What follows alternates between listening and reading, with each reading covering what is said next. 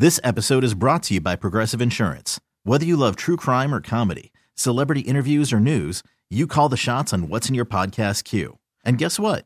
Now you can call them on your auto insurance too with the Name Your Price tool from Progressive.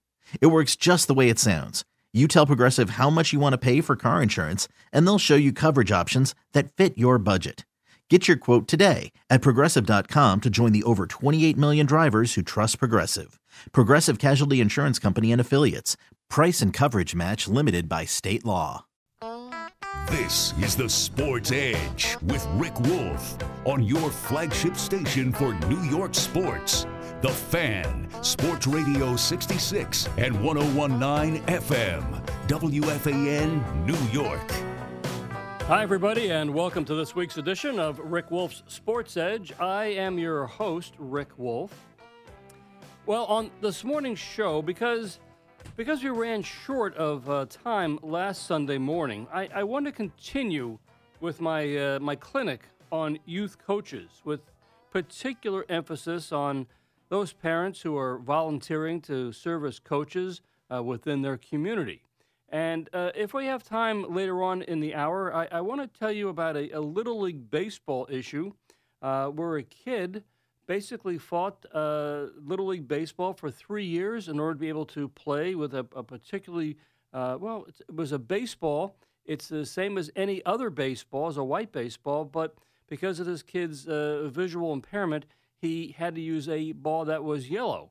Uh, same size, same specs, everything as, as a white baseball, but Little League basically said, no, this is not going to happen. And it finally uh, took a letter intervention from the uh, Department of Justice to intervene, department to, to basically come in and say, yeah, Little League Baseball, let's make a reasonable accommodation for this kid. Anyhow, I'll, I'll tell you more later on. But uh, first of all, I do want to talk about, uh, do a quick recap of the key points we discussed last week. And, um, and I, I, you know, this is for, for parents who are coaching, helping out uh, within their towns and, and uh, communities.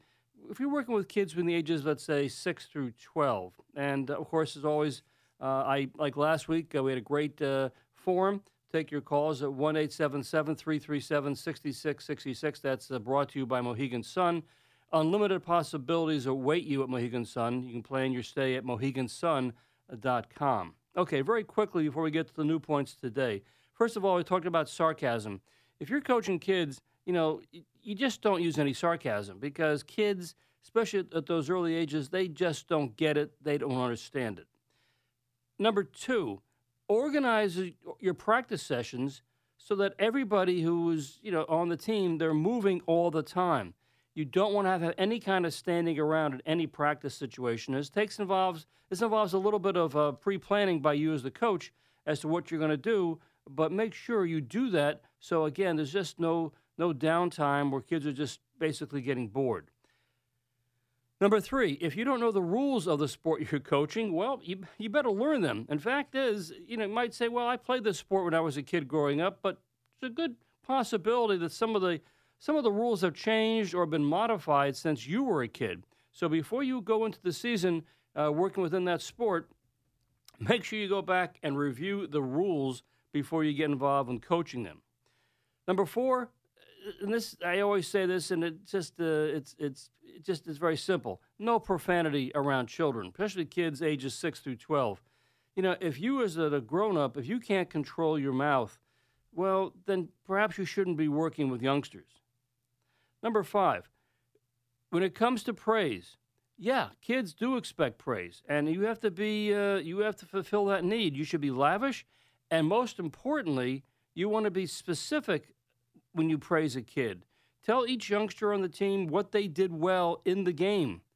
And just don't say, well, you did a nice job or you played well. No, that's not enough. Be very specific about what they did well uh, in each contest so they know exactly that you they really registered as to what they're doing and improving. That's important. Again, be specific in your praise. And number six, and again, this is uh, probably the most important one of all, at the youth level, everybody plays and plays a lot. You have to make sure that everybody on your roster gets in the game and plays a lot. Again, we're talking at the youth level now. We're not talking at the high school varsity or, or club team level. We're talking about youth level where every kid comes to every game expecting to play, to break a sweat, to get the uniform dirty and to play and play a lot. You you know, as I said this last week, and it's so so true. As a coach, you have to understand and accept the fact that the other parents, uh, they come to the games to watch their kid play, and and honestly, at the youth level, they really don't care that much if the team wins or loses, so long as their youngster plays and plays a lot.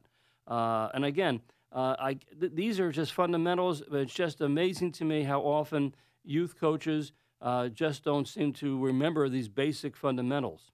Now, reminder if you'd like to hear the discussion we had on these particular rules from last week's show, and I, we, as I said, we had a lot of great calls and a lot of great suggestions. All you have to do is to go to WFAN.com and you can click on the link uh, to my show from last Sunday. Or alternatively, you can go to AskCoachWolf.com and you can find a, a brief recap of all these points as well. And also, there's a link to the podcast there too. Okay, now on today's show, I want to continue with more coaching tips. Uh, and again, I'll invite you, I'll, I'll take your calls as well. Let me first pick up on that tip about, about playing time. Yes, we know that all the kids got to come and they all have to play a lot in the game. As a direct follow up to that, as a corollary, in addition to all of your players getting ample playing time, you're also going to have to make sure that they rotate and play different positions during the course of the game. That is, everybody will take turns. Let's say, let's say you're playing soccer. Everybody's going to take a turn playing forward. Sometimes they're going to play uh, on defense as a fullback, or they're going to play infield in baseball, or whatever it might be. They got to make sure they rotate the players. And you're going to have to ask one of your assistant coaches to basically maintain a scorecard during each game to make sure every youngster uh, plays and plays different positions. And why? Because I guarantee you, at some point in the course of the season, some mom or dad's going to come up to you as the coach and say, How come my kid only plays defense or never gets a chance to play up front in soccer? Well, unless you have a well maintained scorecard, you're not going to be able to answer that question. And if you delegate this task to an assistant coach, you got to make sure they do the job well and are paying attention uh, in the course of the game. But again, it's a very simple, sort of uh, easy tactic to follow, but you got to make sure you do it so all the kids at the youth level know they're playing different positions during the course of a game. Now, what about your worries that a youngster might get hurt? Um, I'm talking particularly here about, about, baseball, but it could be any sport. If you're afraid that a, a youngster might get injured, well, first of all, what you do is you say to the, the youngster, look, what you have to do is basically prove to me as the head coach that you can catch, for example, a thrown uh, a ball. I mean, if, if you want to play first base and you're going to be catching the ball from across the infield, you got to prove to me that you can catch a ball that's thrown with some velocity. Um, so the way to do that is to basically say, if you can prove to me in practice that you can catch balls thrown at a pretty good speed, well, then I'll let you play first base in the game. Uh, now, you don't want to be discouraging about this. That's not the point. You want to say to the youngster, look, all you got to do is just show me uh, and prove to me that you can do this, and now I'll let you play first base uh, in the course of any contest. Um, same way with pitchers. If a kid wants to pitch in Little League Baseball, well, you know, that's fine. What you say is, here's what we have to do. And this is for all the pitchers on your team. You say, during the course of practice, I'm going to take you off to the sideline, and you're gonna, I'm going to have you throw 10 pitches. If you can throw seven of those pitches for strikes, you know, on a consistent basis, then certainly you've, you've earned a chance to go out and pitch in the game. But if you can't throw strikes, I'm not going to put you out there because it's not. It's just going to slow the game down, and it's just going to be kind of tedious for everybody involved. So let them have know that they have to earn their, their playing time in the sense that they have to show to you as a coach that they can throw strikes or they can catch the ball across the diamond, and that's that's a fair way because it applies to all the kids, and they have to show they can do this. Okay. Uh, all right, let me, uh, I said, we're going to take calls on this. because a lot of things we're going to cover here. 1 337 6666. Let's, uh, let's start with our friend, Coach Tom, out of North Arlington. Tom, good morning. Morning, Rick. How you uh, doing? I just Okay, great. I, I, I heard what you're talking about again, like last week. That's yep. I, I rarely call two weeks in a row, but but I just wanted to um, get more involved, like you were talking about, uh, plan your practice. I wanted to get into that into that specifically. Yes. Uh, I, I again, I'm dealing more from a basketball standpoint, but it certainly applies to baseball and I did this in high school as well. Number one, well, the thing is, write your practice schedule out. Don't just plan it. You have to actually write it out, put down all the things you could do, and I would even go so far as to put times on it. Ah, Okay, for yourself. Okay, for yourself and your assistant coaches, so Mhm. that they're not just ad libbing it. Mhm. Okay, and as far as you know, the times, you know, you, you try to do that the best you can because number one, you always want to put down more than you're going to need in practice. Mhm. It's better at the end of practice if you have stuff left over for next practice rather than standing around wondering what to do next. Okay. The other thing is with with the times, um, generally, I know it's from basketball. If you cut your drill short, where they want the kids want to keep doing it, means you did a good job. Okay, seriously, because yeah. all these times I've watched a lot of recreation where they're doing it and doing it, and the kids starting to get bored doing you know whatever they're doing, even if it's you know just layups or whatever. Okay, um, it's better that they're too short. The other thing, and I think is probably the key to best of was my practice, is mix your drills. Okay, like on basketball, I would do an offense, a defense, and a fast break or whatever. But more importantly, hard drills, okay, drills for discipline, and then mix in between fun drills. So you're not doing a whole bunch. And to me, it's you know people don't realize how important it is, you know, because you know that then it makes practice not only you know good, but it makes it interesting. I used to have kids used to try to cheat over and look at my you know my practice sheet just to see. so I used to always put their favorite drills at the very end Okay, and then uh, guys, we just didn't get to it today. You know, so I, I would play with them with that a little bit, but you know, seriously, mixing them. Okay, and the most important things, discussions are for after practice, Ah, not not during, because you know, discussions during practice. To me, I always felt I said, listen, we're going to have a discussion. I win in practice because we don't have enough time, and there's everybody else. As soon as we're done, you may win every argument as long as it's the two of us or the team on the side. We just don't have the time, and basically, that's that's that's all I wanted to say about well, that. Well, Tom, as always, these are superb, uh, superb observations and great suggestions. And as always, I thank you.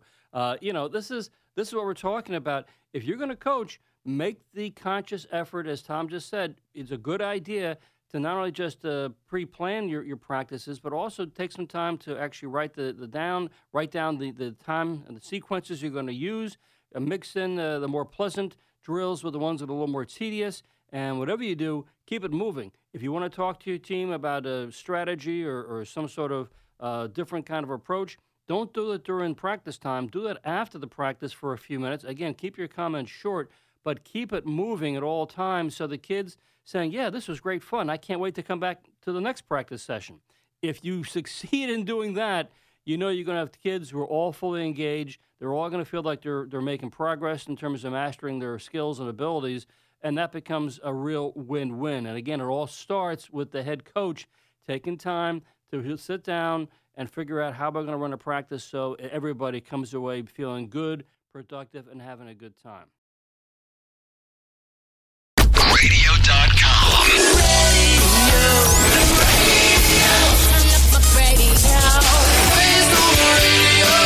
Radio.com. And welcome back to the Sports Edge. I'm Rick Wolf, your host. We're talking uh, this morning about youth coaching tips. If you're going to be volunteering uh, to coach your youngster uh, between the ages of say six and twelve, uh, it makes no difference what sport it is. There are certain you know paradigms you want to make sure you follow if you're going to be coaching. Uh, let me just very quickly get into this because I know this is something that people always wonder about. Discipline, disciplining kids on your team. Now, this can get a little dicey because basically you're going to be volunteering to coach not only your kid, but obviously other parents' kids as well. And we all know that some kids can be a little bit um, obstreperous at times. Uh, I have found that the best approach is when a kid is not behaving accordingly, you basically bring the kid over and say, Well, we'll have to give you a timeout, which means that you're going to take them out of the game and have them stand next to you on the sidelines. Or if it's a practice session, the same thing.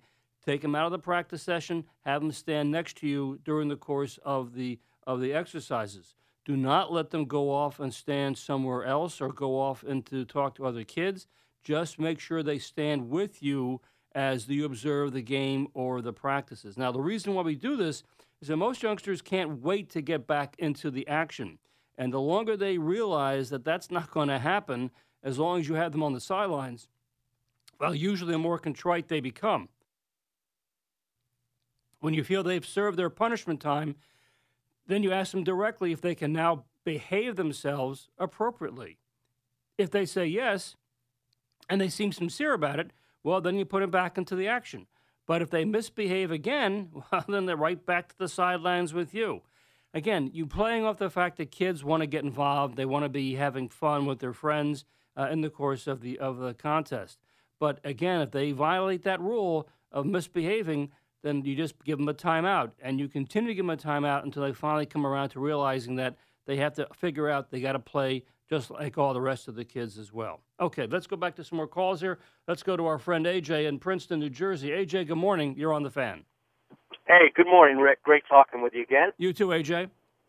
Um, listen, I'm going to take a little bit of a contrarian uh, approach here.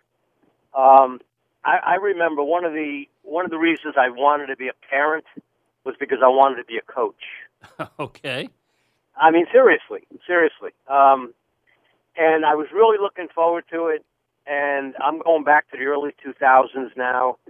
And um, let me start with baseball. Um, you know, I'm talking about eight year olds, nine year olds. And probably the biggest disappointment I had was doing what you're describing. I mean, really looking forward to practice, really looking forward to how can I teach these kids. I want to teach them the fundamentals. Mm-hmm you know, beyond what is a baseball, but you know, what do you do when the ball's hit to you? What do you do with a fly ball, tagging up, running bases? You know, I mean, there's a million fundamentals, and where do you start? Um, so, I was really looking forward to that. And what do you do when the kids don't show up for practice? okay. You know, I mean, seriously, when you when you have a few kids show up, all of a sudden you're in the improv mode okay, I'll do what I can with who shows up. But I just want to say there's a lot of this that's on the parents' responsibility. Now, we pick on the parents all the time, but one of the responsibilities is getting them to practice.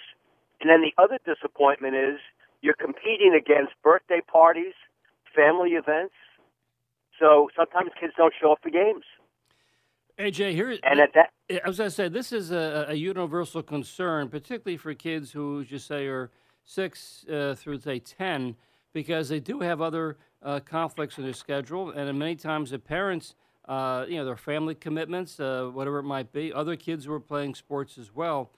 This is incumbent upon a conversation that you, as the head coach, have to have, obviously, with the parents before the before the at the first practice, and say, look, uh, we're going to have to come to an agreement. If you know that there are going to be conflicts uh, with your youngster and playing uh, in the games or practice sessions, you must let me know at least three or four days before that, that event.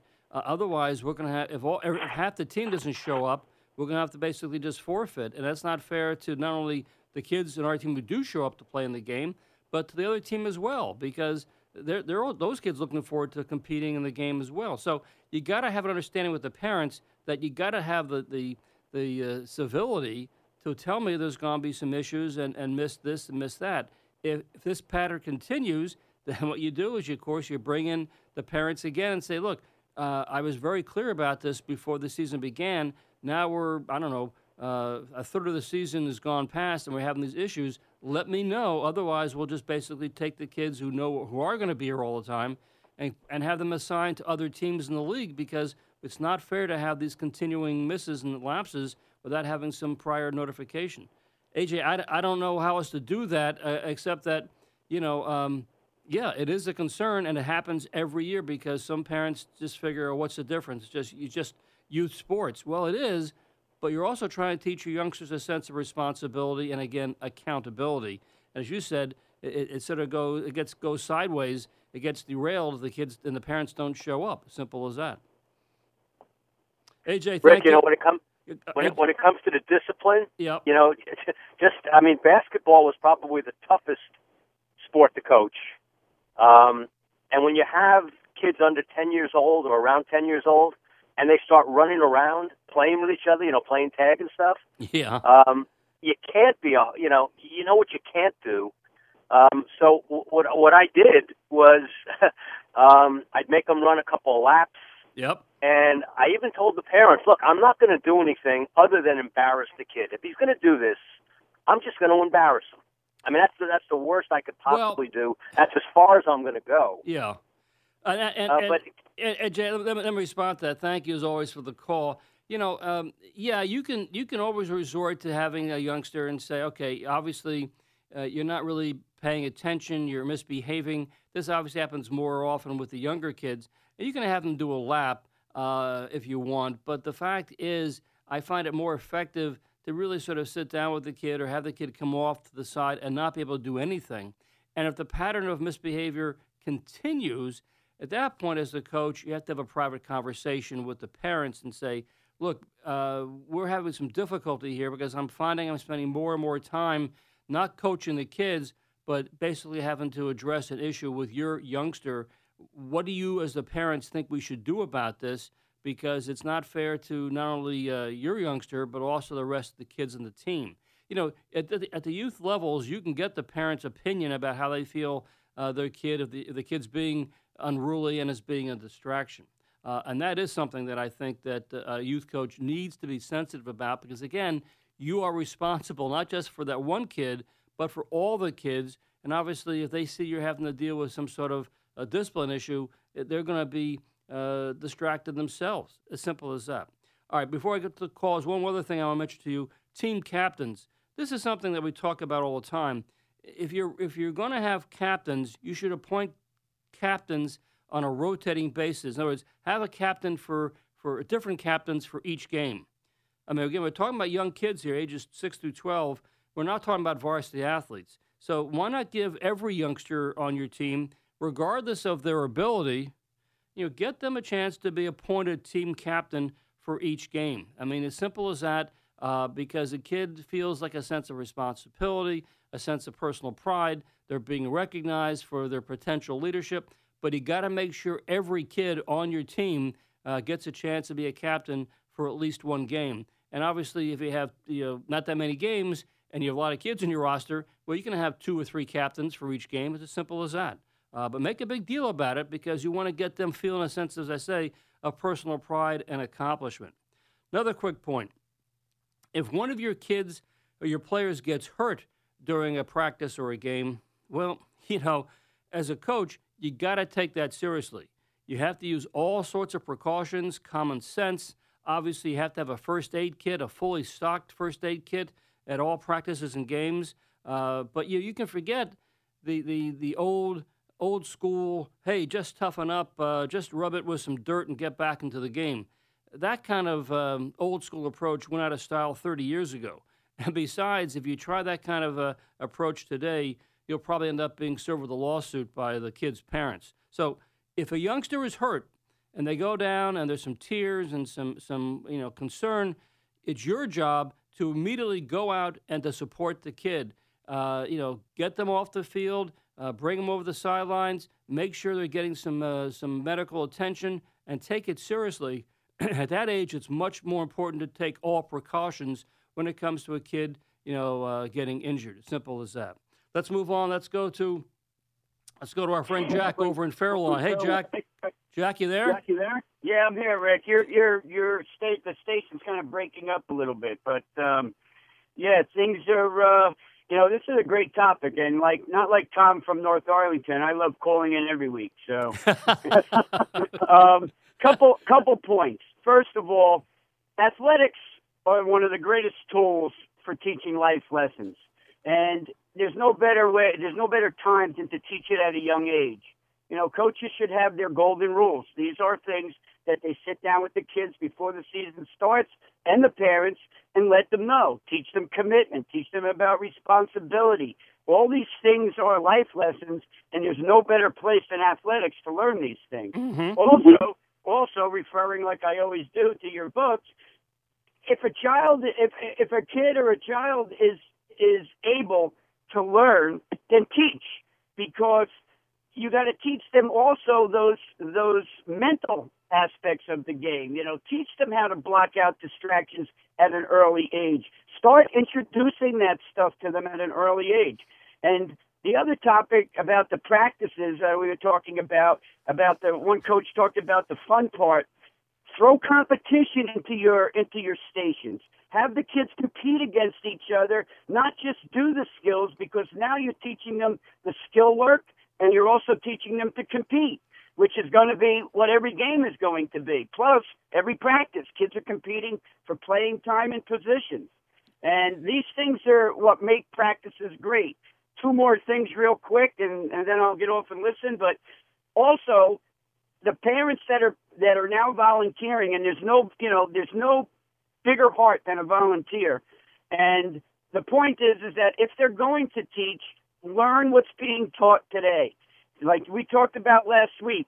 Things that were taught in hitting, you know, in fielding 15, 20 years ago are not being taught today.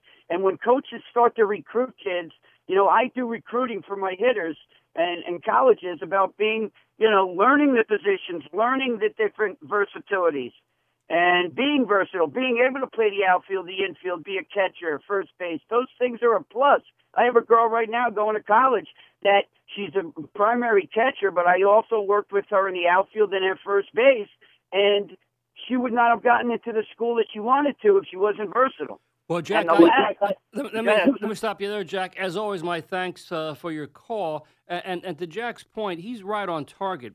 You know, the fact is, uh, when a kid gets involved in youth sports, and we talk about this uh, routinely, this is the venue in which he or she begins to learn about competition and learns about, uh, you know, basically taking pride and becoming responsible and accountable for their actions.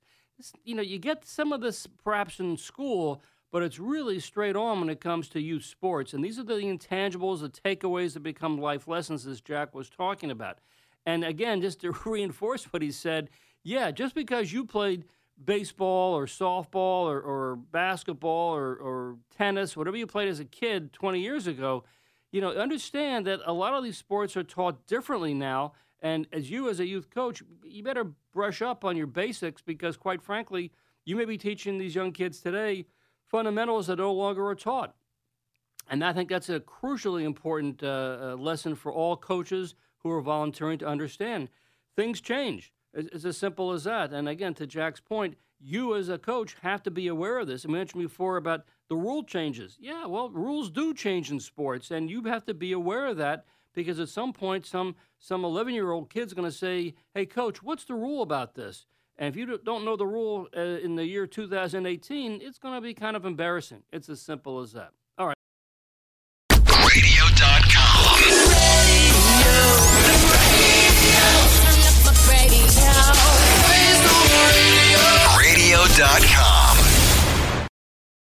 Hey, a couple of quick announcements. Uh, first of all, uh, I just want to remind you that as we go through all these various youth coaching tips, again, you can find all of these uh, either on AskCoachWolf.com, uh, where they're obviously written down, or you can link there to the WFAN podcast, or go, go to WFAN.com as well to also access the podcast uh, for the Sports Edge. Um, very quickly, uh, this coming Wednesday, May 9th at uh, 6 o'clock, there's a, a, meet and greet with Sean McManus, who is the chairman of uh, CBS Sports Network. Uh, it's going to take place up in Stamford, Connecticut at WorkPoint uh, Shippan Landing. Let me give you an email address if you'd like to go and have a chance to meet uh, one of the real power brokers when it comes to sports. You can email rjmattmedia at gmail. Let me spell it out for you. It's rjmatt, M-A-T-T, M-E-D-I-A at gmail.com. Again, this is coming uh, Wednesday evening, uh, a meet and greet with Sean McManus of CBS Sports. Uh, a quick reminder about Secrets of Sports Psychology Revealed. You know, if you've ever wondered whether the process of, of visualization in sports uh, really works, I have to tell you, I, I, would strongly advise you pick up a copy of this book. You know, all of our kids focus so much of their time on the physical aspect of their games, like weight training and, and conditioning and, and nutrition and so on. But the truth is, very few of our kids ever spend much time really focusing on their mental approach, like visualization. And again, that's covered uh, in, in some detail in, in Secrets of Sports Psychology Revealed. Don't forget, at 9 o'clock this morning, Ed Randall will be here talking baseball. And before I get back to our callers, let me tell you, as I mentioned at the top of the hour, about a, what seemed to be a seemingly innocent situation uh, which centered on a kid who plays Little League Baseball. And, and unfortunately, the kid was born with a condition that does not let him see well. Um, but you know, this all started back in 2015. Uh, Ryan Huizdos of Grosse Pointe, Michigan, as I mentioned, he was born with a condition known as albinism. That's obviously related to being an albino. But among other physical concerns, it also has a tendency to limit one's sight. But his, his visual disability really didn't prevent him from playing Little League Baseball with all of his buddies, uh, buddies who obviously are fully abled. The only difference is that over the years, Ryan found that using a yellow baseball uh, with the exact same specifications as a standard white baseball, it allowed him to pitch and play with little concern. But back in 2015, when his Little League team reached the district playoffs, Ryan was ready to pitch in a game with a yellow ball when Little League Baseball intervened and declared that the yellow ball was to be banned, and thus Ryan could not play. Now, Little League had ruled that the yellow ball, which again, the same as the white baseball except for the coloration, had not been approved or licensed by Little League Baseball and therefore could not be used in the game. Well, it turned out during those playoffs, the, the local uh, Little League administrator uh, in Michigan, well, he, they, he ignored Little League's ruling and let Ryan play in the game with the yellow ball. Over the course of the next couple of years, Ryan's father was fit to be tied, and he took up the cause against Little League. He, he found a sympathetic ear with the U.S. Attorney's Office in Detroit, and that lawyer sent off a curt letter to Little League saying, look, all you had to do was make a reasonable accommodation for this kid. And if Little League Baseball doesn't do that, well, they'll probably be in, found in serious jeopardy of not following the American Disabilities Act. Well, the happy news is it took Little League Baseball three years to figure out the right thing to do regarding Ryan, but they finally got the message from the Department of Justice, and Ryan is now allowed to play legally in the games using a yellow baseball. Curiously, the kids who play with Ryan and his opponents, they really don't care. It's the same baseball. It happens to be yellow instead of white, but it, pr- allows this kid to play, and he's a pitcher. It allows him to play and play well uh, in terms of just this ruling, which seemed to me like, hey, common sense, Little League, do the right thing here. And the, Ryan, you know, observed, he said, quote, I could understand this. It confused me. I've used the yellow ball my entire life. It's just baseball. It's not professional baseball. It's just kids playing ball. So good good for Ryan. Uh, yeah, and I understand about getting approvals and licensing deals and all that stuff, but you know sometimes you just got to do the right thing. Okay, uh, let's get back to our calls. Let's go to uh, Troy up in Connecticut. Troy, good morning. You're on the fan. Hi, Rick. Thanks for taking my call. I yes, just, sir. Uh, I've enjoyed listening to your uh, uh, calls, and I just want to talk about coaching a little bit. I coached for over 10 years, girls lacrosse and girls soccer. Yep. And the tips you gave me are excellent. And uh, when I was coaching, I found that being prepared, I always wrote everything down. Yep. But in addition to that, I also had backup plans because I found out that sometimes you try things, they don't work well, you move on to the next thing. Mhm. And uh, the other item I did was I typically had multiple assistant coaches. And we did stations. I heard you were talking about that. So we would have coaches doing different things that they were good at, and we would work through that. We typically had 20, 20 plus kids for lacrosse, so I could not handle them all by myself. Sure. So that's all I want to say, and just uh, listen to what you have to say. Well, Troy, thank you very much. And again, I, I know a lot of times we, we talk on the air here about, about baseball, which is something that's obviously very near dear to me. But the fact is, all these the, the philosophy about working with kids in youth sports, whether it's lacrosse, soccer, baseball, basketball, again, as, as Troy pointed out, and, and as the previous callers pointed out as well, you got to go through the process as a coach of really taking some time to plan out the practice sessions, put the you know write them down, figure out how much time they're going to take, and get the kids moving and moving and on the go. So when they come to a practice, there's no standing around. They're going to for the next hour or so they're going to be fully engaged and fully involved in learning skills and drills uh, at all parts of the game. Uh, and and uh, as you know, we also talked about as well, you got to make sure that there, if you're going to have a little you know chalk talk or discussion with your kids and the team, either do that for five or ten minutes before the actual practice. About you can tell them what you want to expect to have happen in terms of the drills, but you also want to make sure if you do at the end of the practice, you don't just you know, ramble on and take forever. Keep your comments short. uh, keep them well rehearsed, and just keep it moving, moving, moving, so the kids know what to expect when they have a practice session, you know, each week. Let's go on. Let's go to um, let's go to Tom over in Brick, New Jersey. Tom, good morning. You're on the fan. Rick, it all starts with, as far as I'm concerned, I'm a baseball nut. Okay. You have to have people that are properly trained to let the kids learn the greatest game in the world. Mm-hmm. The, you need skills far superior than any other sport. And we don't have enough people that we train to say, okay, if you want to do this, you first got to learn the uh, of how to handle children, especially children under the age of nine, uh, uh, uh, ten, any under the age of ten. The basic skill is to throw a baseball and catch a baseball.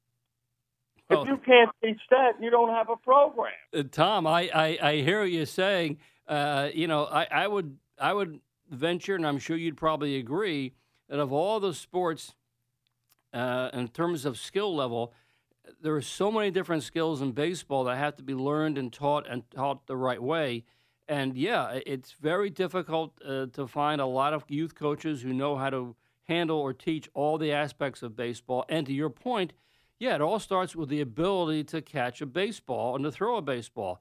And that has to be taught. You can't assume any kid knows how to do that. Uh, by the time they're playing ball when they're six or seven, I mean, one of the drills that, that coaches should very much be involved in is having kids line up uh, and, and, you know, two lines and throw the ball back and forth to each other. And at, at the early levels, Tom, you know this, they got it. They can't use baseballs. They got to use a soft, squishy ball so the kids can to learn the, the, the, the skills that are necessary without the fear of getting hit in the head with a baseball.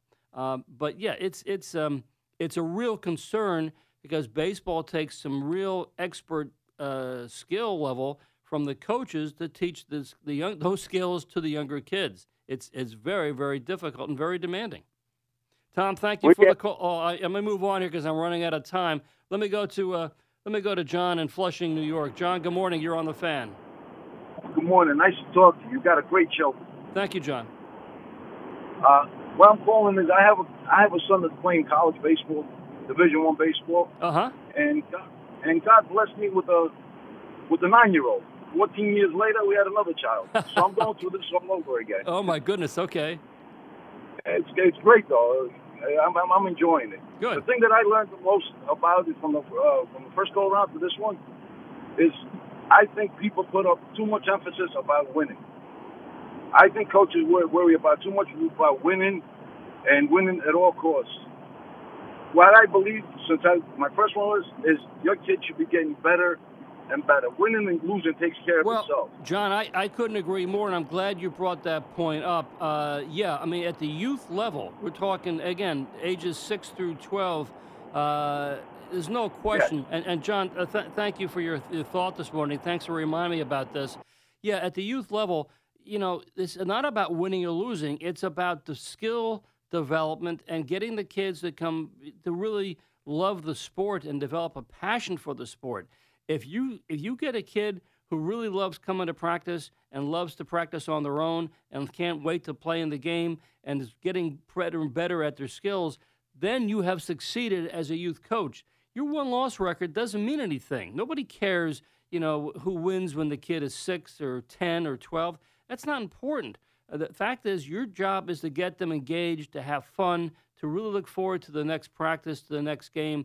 And if you can do that, then you know you've done a good job as a youth coach. And again, I feel that, uh, to John's point, that's often overlooked and forgotten in our, our current societal expectation. Every game is uh, essential. We have to win at all costs. That's not the way you start to work with kids when it comes to sports. It's as simple as that. Hey, let me take a quick timeout. I'll be back. This episode is brought to you by Progressive Insurance. Whether you love true crime or comedy, celebrity interviews or news, you call the shots on what's in your podcast queue. And guess what? Now you can call them on your auto insurance too with the Name Your Price tool from Progressive. It works just the way it sounds. You tell Progressive how much you want to pay for car insurance, and they'll show you coverage options that fit your budget. Get your quote today at progressive.com to join the over 28 million drivers who trust Progressive. Progressive Casualty Insurance Company and Affiliates. Price and coverage match limited by state law.